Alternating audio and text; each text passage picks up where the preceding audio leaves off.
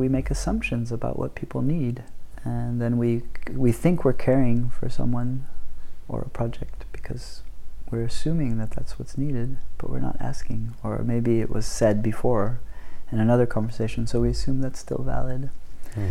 And so there's this need to continuously check in for needs, desires, and boundaries, not assuming that because someone said, yes, you could massage my knee, an hour ago, 10 minutes ago, that it's still okay.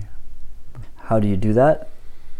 To not have rules, like you have to say continuously yes. That's one way of like, yes, no, maybe, you know? But we can go beyond consent to become even more human and find that everyone has different needs of consent.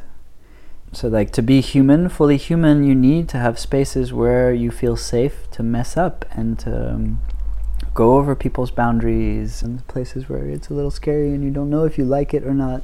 If we think we need so much structure and so much rules and so many guidelines and so many ways that to be able to live together and to be able to do things together, then we stop being very human. You cannot specify everything. To have a human aspect of like living together, you have to have things that are just not defined, and like it lets people come loose. All of this applies to all of the different relationships and working together and projects and living together and like caring for each other.